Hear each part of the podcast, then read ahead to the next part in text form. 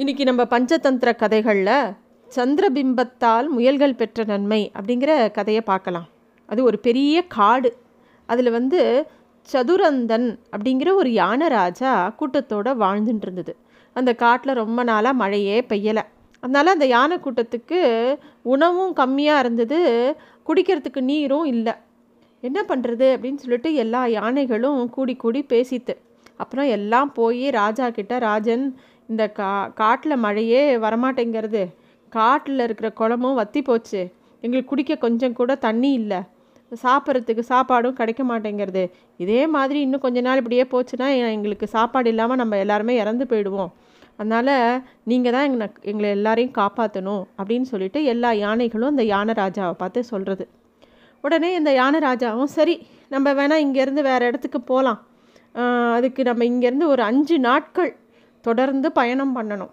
அப்படி போனோன்னா ஒரு பெரிய பாதாள கங்கை இருக்குது அங்கே போய் சேருவோம். அங்கே வாழ்நாள் முழுக்க அங்கேயே இருக்கலாம். அங்கே நிறைய தண்ணீர் இருக்கும். வேணுங்கிற அளவுக்கு சாப்பாடு இருக்கும் அப்படின்னு சொல்கிறா அந்த யானராஜா. யானராஜா சொன்னபடி எல்லா யானைகளும் அங்கே போகிறதுக்கு ஒத்துக்கிறது கிளம்பி அஞ்சு நாட்கள் நடந்து நடந்து போய் கடைசியில் அந்த பாதாள கங்கையை பார்க்குறாங்க. அங்கே போய் சேர்ந்துட்டாங்க. எல்லாருக்கும் ஒரே சந்தோஷம். அவ்வளோ தண்ணியை ஜலத்தை பார்த்த உடனே எல்லா யானைகளுக்கும் ஒரே சந்தோஷம். எல்லாம் தண்ணியில் இறங்கி குதித்து விளையாடி தண்ணி குடித்து ரொம்ப ரொம்ப நேரம் தண்ணியிலேயே இருக்கா. அப்புறம் ஒரு வழியாக மர மறுக்கரைக்கு மேலே ஏறுறாங்க.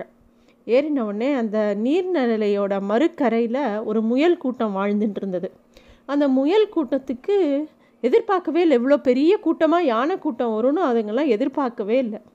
யானைங்க கரை மேலே ஏறும்போது அதுங்களுக்கு முயலை பார்க்கவே இல்லை.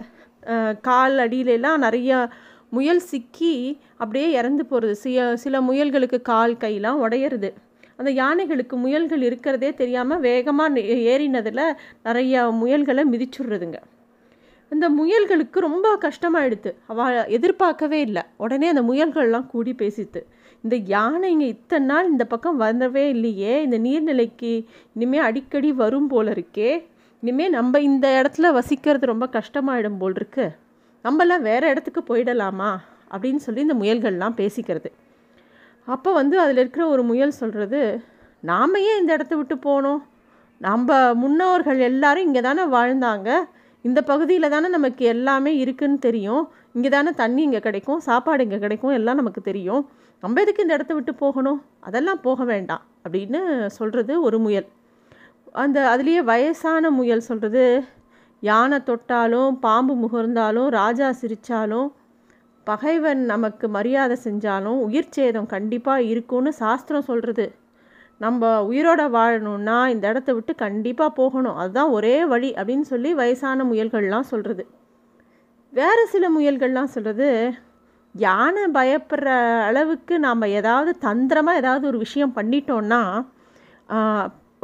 நம்ம வந்து அந்த பாம்பெல்லாம் பார்த்தோன்னா விஷமில்லாத பாம்பை பார்த்தாலே மனுஷன் பயந்து ஓடுறான் இல்லையா?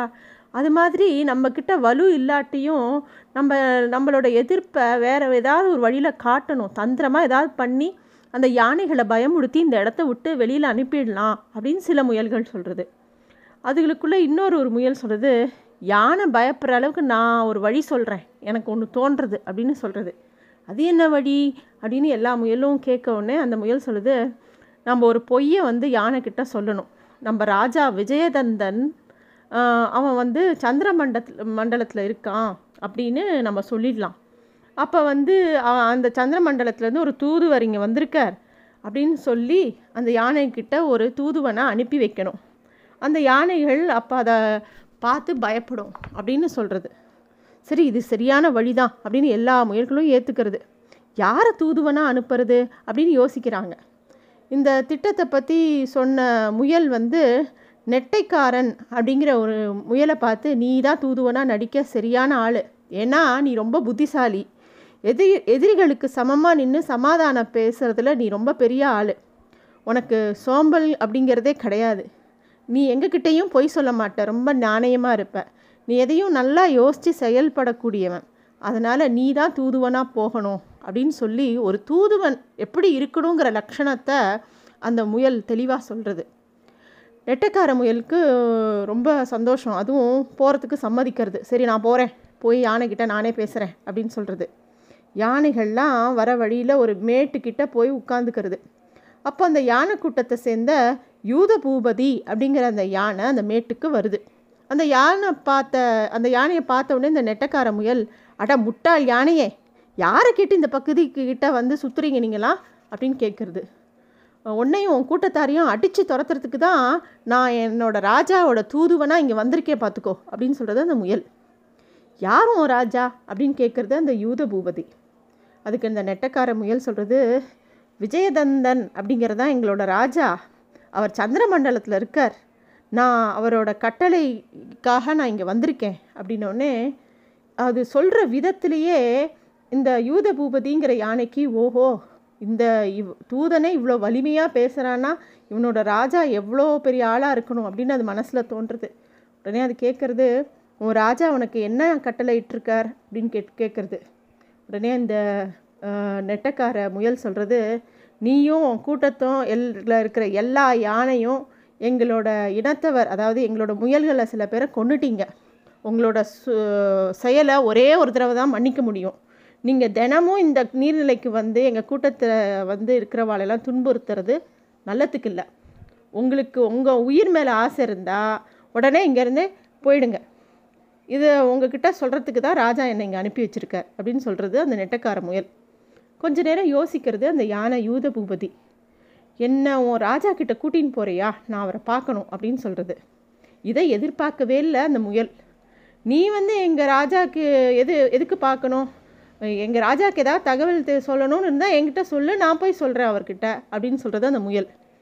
அதுக்கு இந்த யானை சொல்கிறது தகவல்லாம் ஒன்றும் இல்லை. நான் உங்கள் ராஜாவை பார்த்து வணங்கிட்டு என் கூட்டத்தார கூட்டின்ட்டு நான் வேறு பக்கம் போயிடுறேன். அதை அவர்கிட்ட சொல்லணும் நானே மரியாதையா அப்படின்னு நான் நினைக்கிறேன்னு சொல்கிறது இந்த யானை யூத பூபதி. கொஞ்ச நேரம் யோசிக்கிறது இந்த நெட்டக்கார முயல். உடனே சொல்கிறது சரி இன்றைக்கி ராத்திரி நீ வா. இன்றைக்கி ராத்திரி நான் உன்னை என்னோட கூட்டின்னு போய் உனக்கு எங்கள் ராஜாவை காட்டுறேன். ஆனால் நீ மட்டும்தான் தனியாக வரணும் அப்படின்னு சொல்கிறது அதுக்கு அந்த யானை யூத பூபதியும் ஒத்துண்டு ராத்திரி இர தனியாக வருது அந்த நெட்டக்கார முயல்கிட்ட. அந்த யானையை கூட்டின்னு போய் ஒரு குட்டைக்கு பக்கத்தில் கூட்டின்னு போய் இன்றைக்கி எங்கள் ராஜா இந்த குட்டைக்கு வந்திருக்காரு. இங்கே அவர் இங்கே தான் அவர் ஓய்வு எடுப்பார். அதனால் நீ அவரை தொந்தரவு செய்யாமல் தள்ளி நின்று வணங்கிட்டு போயிடு அப்படின்னு சொல்கிறது யானையும் அந்த குட்டை நீரில் தெரிஞ்ச சந்திரனோட பிம்பத்தை அதாவது ரிஃப்ளெக்ஷனை பார்த்துட்டு அதுதான் முயல்களோட ராஜா அப்படின்னு அப்படியே நம்புறது. அதை பார்த்து கைகூப்பி வணங்கிட்டு மறுநாள் தன்னோட கூட்டத்துக்கு போய் எல்லாரையும் கூட்டின்னு அந்த இடத்த விட்டு வேறு இடத்துக்கு போகிறது வயலுக்கு அடுத்ததாக உள்ள மரத்தடியில் இருக்கக்கூடிய புல்லை எந்த உழவனும் தன்னோட ஏறால் உழுந்து அதை அழி அழிக்கிறதே இல்லை. அது மாதிரி விலகி இருந்து பெரியவாள்லாம் எப்பயுமே நமக்கு ஒரு கைடன்ஸ் கொடுத்துட்டே இருக்கணும். அதே மாதிரி தீயவர்களோட எப்பயுமே கூட்டு வச்சுக்கூடாது தீமையான விஷயங்கள் கிட்ட நம்ம போகவே கூடாது. அது யாராவது பண்ணினாலும் அந்த இடத்துல நம்ம இருக்கக்கூடாது அப்படிங்கிறதையும் முயலும் ஆந்தையும் தங்களோட சண்டையிட்டு கொஞ்சம் தங்களுக்கு தீர்வு எப்படி வரணுங்கிறத அந்த பூனைக்கிட்ட எப்படி பண்ணித்து அப்படிங்கிறத அந்த கதையை சொல்ல போக சொல்ல ஆரம்பிக்கிறது. அது என்ன கதை அப்படின்னு சொல்லி கேட்ட உடனே இந்த பறவைகள்லாம் அந்த காகத்தை பார்த்து அது என்ன கதை அப்படின்னு கேட்குறது. முயலும் ஆந்தையும் கொன்ற பூனை அப்படிங்கிற ஒரு கதை இருக்குது அதை நாங்கள் இப்போ உனக்கு சொல்ல போகிறோம் அப்போ தான் உனக்கு இன்னும் விளக்கமாக புரியும். நான் என்ன சொல்ல வரேன் அப்படிங்கிறத புரியும் அப்படின்னு சொல்லிட்டு சொல்கிறது அந்த புறாக்களுக்கு காகம்.